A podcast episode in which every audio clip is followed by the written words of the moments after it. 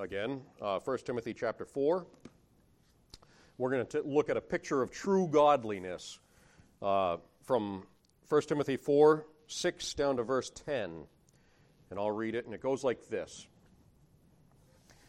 He says, If thou put the brethren in remembrance of these things, thou shalt be a good minister of Jesus Christ, nourished up in the words of faith and of good doctrine, whereunto thou hast attained. But refuse profane and old wives' fables, and exercise thyself rather unto godliness. For bodily exercise profiteth little, but godliness is profitable unto all things, having the promise of the life that now is, and of that which is to come.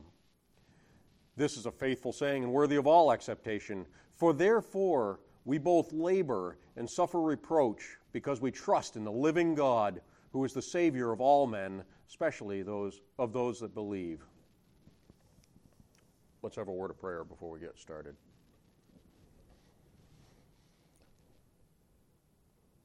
Lord, we thank you for this day.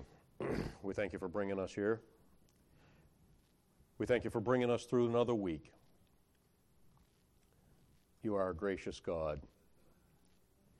We ask that you'll guide us through your word. I ask especially for a little bit of clarity. I got a lot of distractions going on today. I need clarity as we look at your word. Guide us through it. Show us how we can be more like you. It's in your name we pray. Amen. So, as I say, we're looking at a picture of true godliness. And we're, look, we're looking at uh, what Paul describes as what a real man of God looks like, what his life is going to look like. So, verse 6 starts right off with an interesting phrase.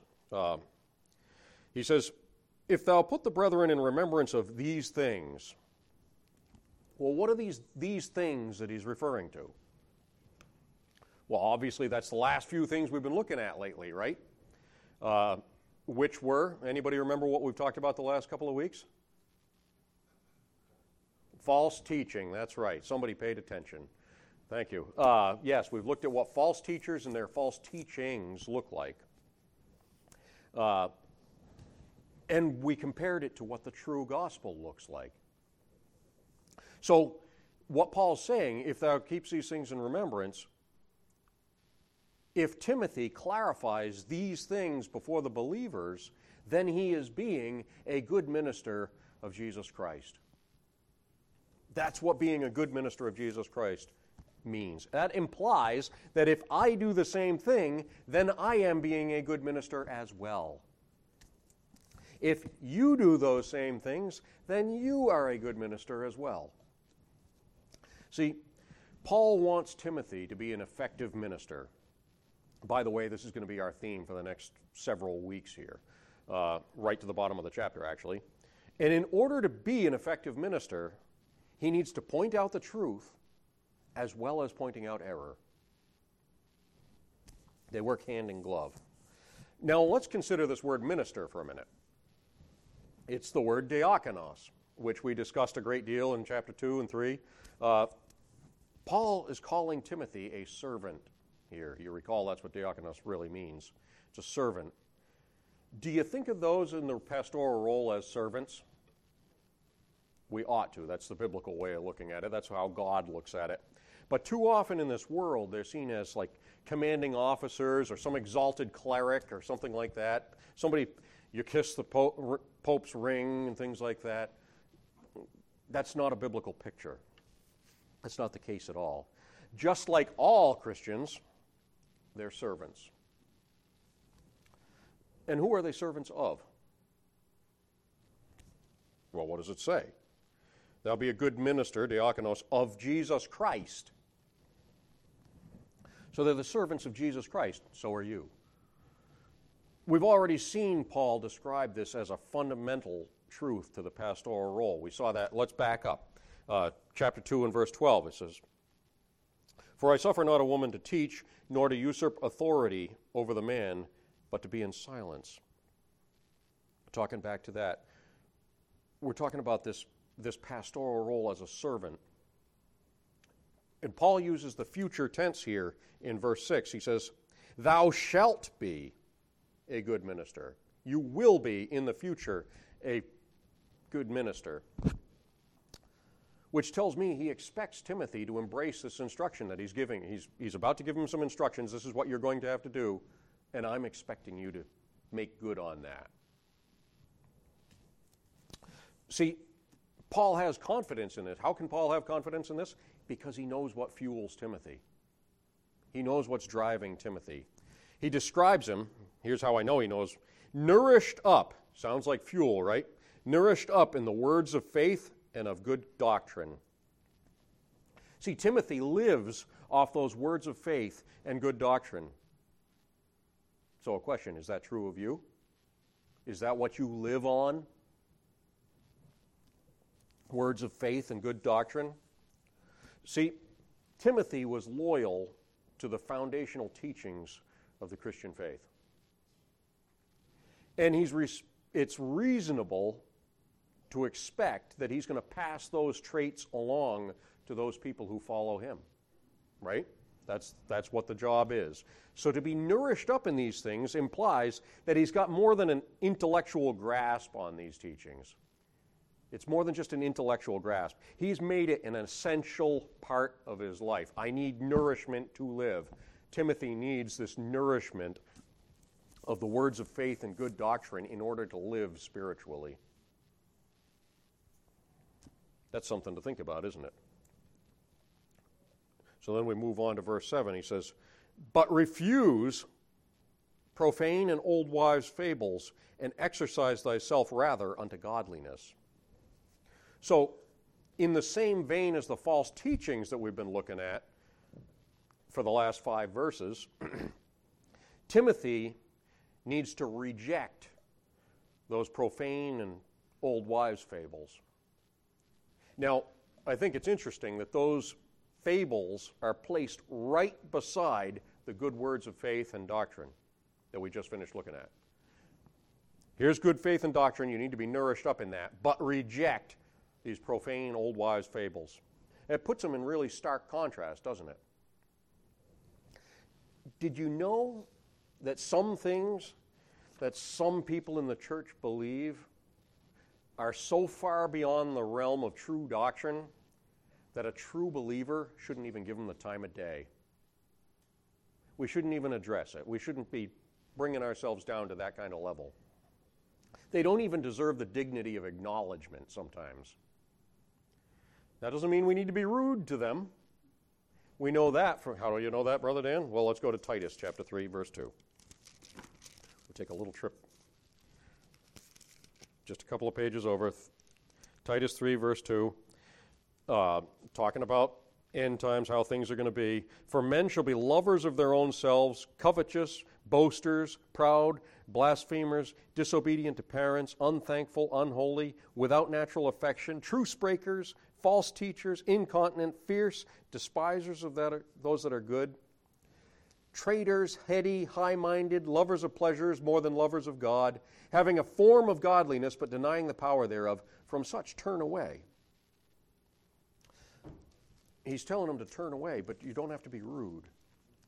Paul's trying to make sure that our focus is on truth and good doctrine not being distracted by falsehoods and myths that are going to surround us. Did you know that falsehood and myth surrounds us today?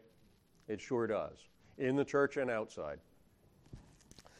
Uh, you know, this is especially a blight today with so many Christian online forums and blogs that are dedicated to conspiracy theories, to legends, to hot button issues that don't really matter. You don't have to go very far to find them.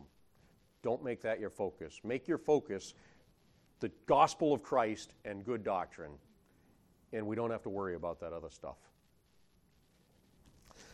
Now, Paul uses very strong uh, words here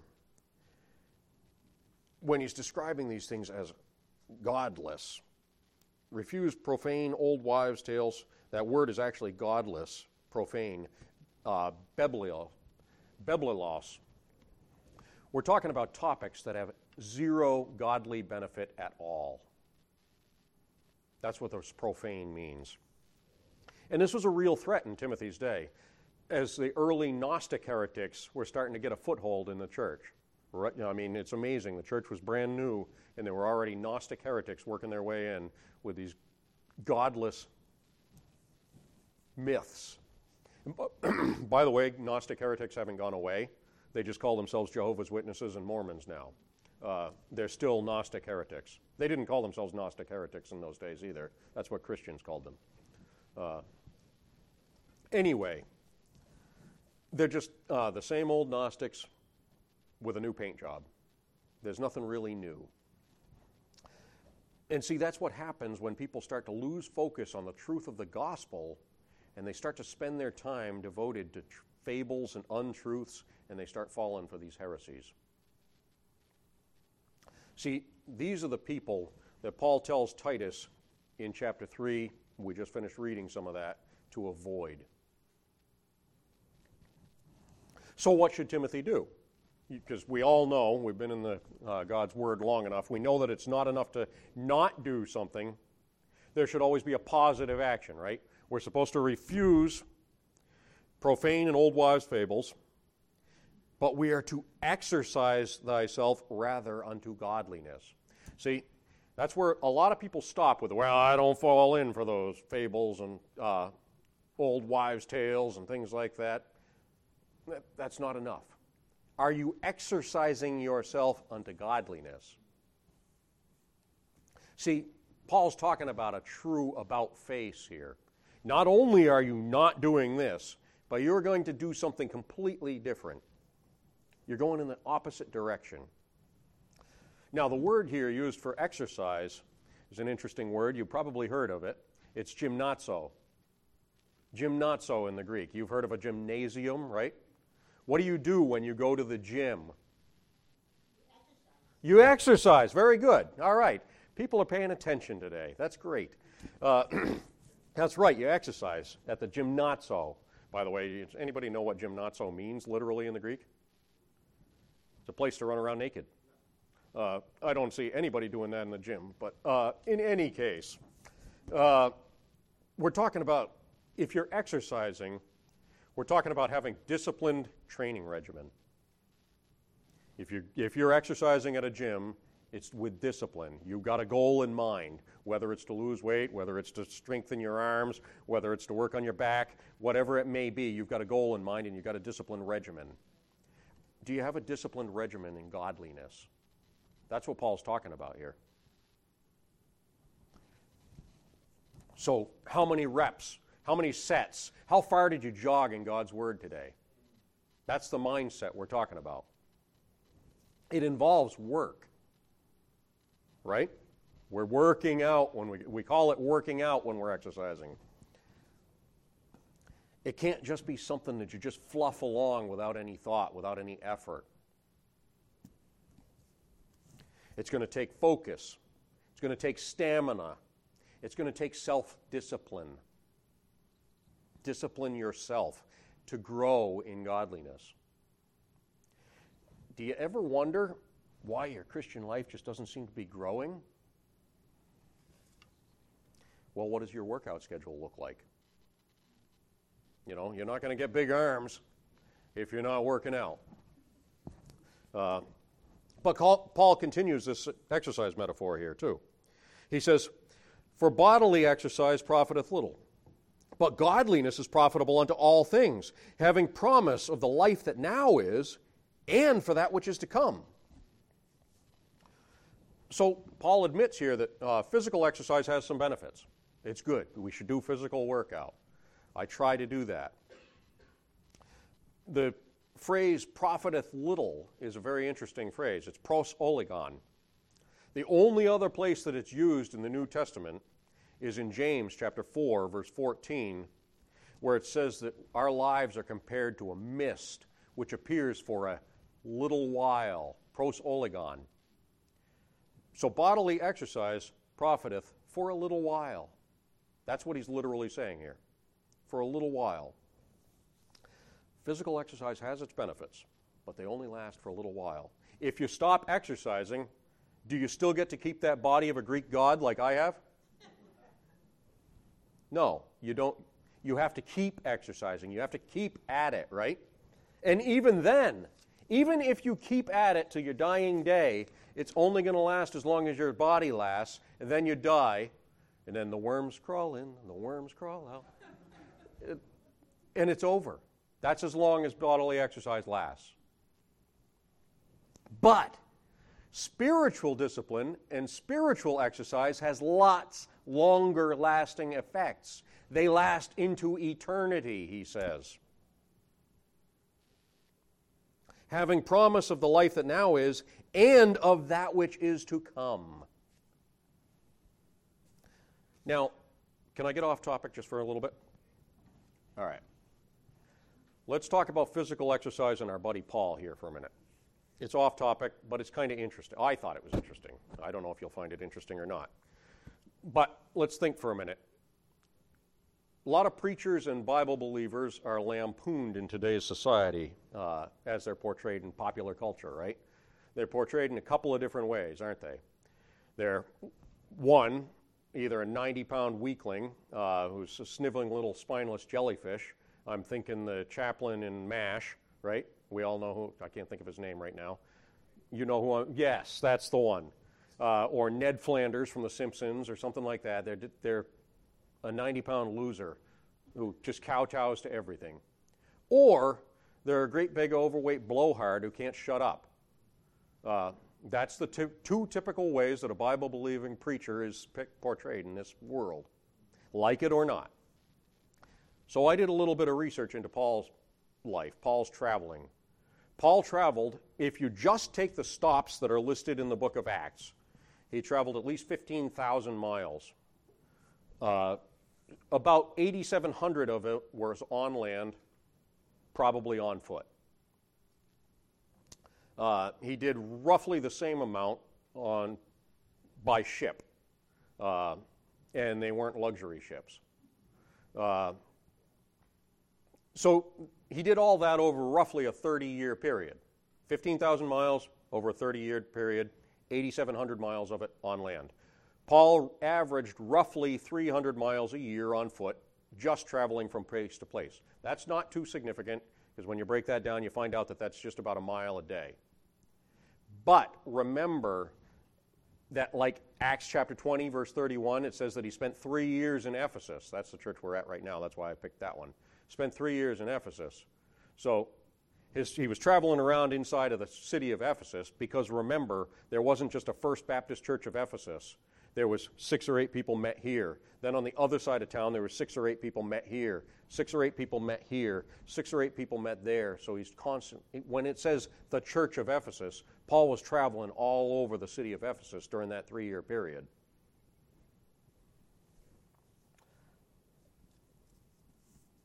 Paul wasn't a wimp. And I guarantee you he wasn't an overgrown softy either. He was a pretty rugged dude. And he did this for 30 years, so it lasted into his upper years. Even into his older years, Paul was still able to travel pretty significantly. Paul knew something about bodily exercise. But he's saying that spiritual exercise is even better. There's something more important than physical exercise, and that is exercising godliness.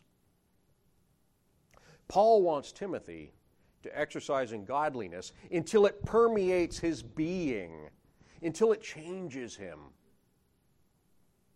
And we know that's why we go to the gym, right? We, go to the, we don't go to the gym to stay the same. We go to the gym to change something. I, I already mentioned a couple of reasons. Maybe we want to get rugged. Maybe we want to look like Mr. Universe. Maybe we want to just simply lose weight. It doesn't matter. But we're going there to change something. And it takes effort. Spiritual exercise is the same way. It's going to take effort, but it will have lasting results. Godliness profits in this life and also that which is to come. Now, I don't know about you, but I look for these kind of promises in God's Word which have benefits in eternity. I don't really care that much about this life here. I'm getting more and more fed up with it every single day. God can call me home any moment, and I'm happy. I don't really care much what happens here. I'm looking forward to those promises that have bearing on eternity, and this is one. I think of this one, and I think of, well, let me give you another one that really cheers me up. Go, move over to 2 Timothy. It's a little off topic, but 2 Timothy 4 and verse 8. This is one of my favorites. He says, Henceforth there is laid up for me a crown of righteousness, which the Lord, the righteous judge, shall give me at that day, and not to me only, but unto all them also that love his appearing. Well, I'm looking forward to that.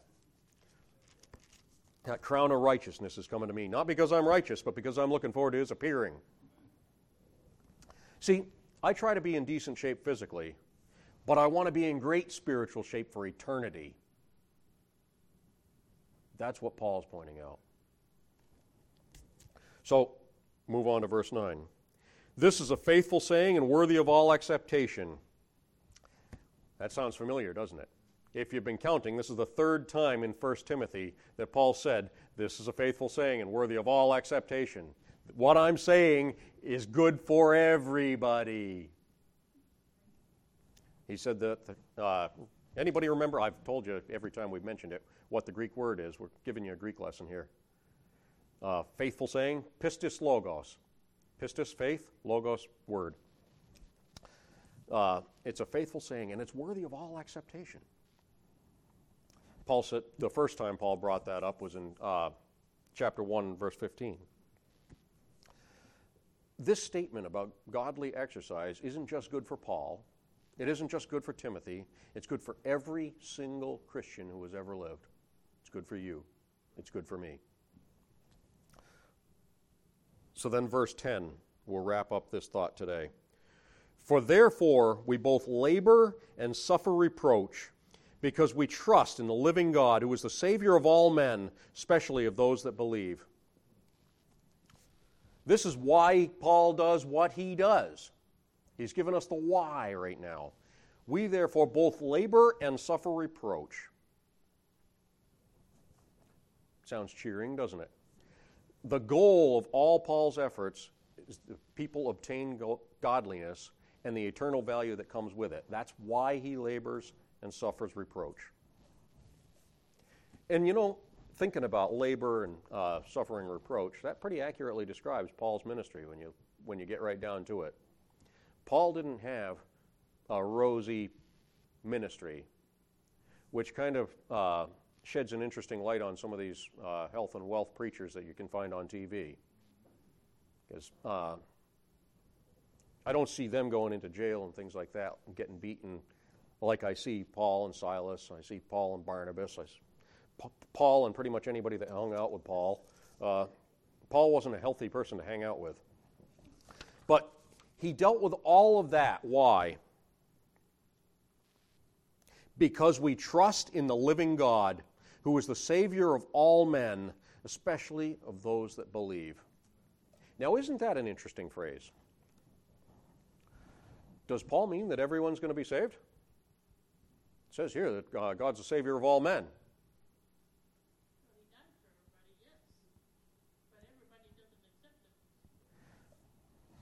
See, the Universalists, we can go right down to the Universalist church in Keene, and they're going to teach that uh, from this verse that uh, God's the Savior of all men. We're all saved. We're all saved due to the work of Christ on the cross. This is one of the verses that they use to back that up. And they can do that because this is another one of those places where the King James does us a little bit of a disservice. See, the word malista, Greek word malista, that word specially, it should really be translated namely, and that'll clarify things up a lot. See, it says that uh, if we're looking at it that way, oops, I'm in the wrong chapter. There we are. Uh, He's the Savior of all men, namely of those that believe, not necessarily especially. That uh, word specially meant something completely different 400 years ago when the King James was translated. Over the last couple of hundred years, it's changed its meaning to mean specifically. The salvation that God offers only comes to those who believe. See, that's the importance of study. That's that spiritual discipline that we're talking about here. That's what Paul means. Study. Don't just fluff through the Bible. Don't just read it. Study it. Look at the original languages and really wrestle out God's Word. And then you're not going to fall for those false teachings that we can see right down here at the Universalist Church in Keene, where we can see in the Mormon Church and the Jehovah's Witness Church. It comes from a lack of study, a lack of discipline, lack of exercise. It's going to be exercise. It's going to be tough. And it's going to take a long time, but in the long run, it's going to benefit your eternal life. I'm going to close in a word of prayer here.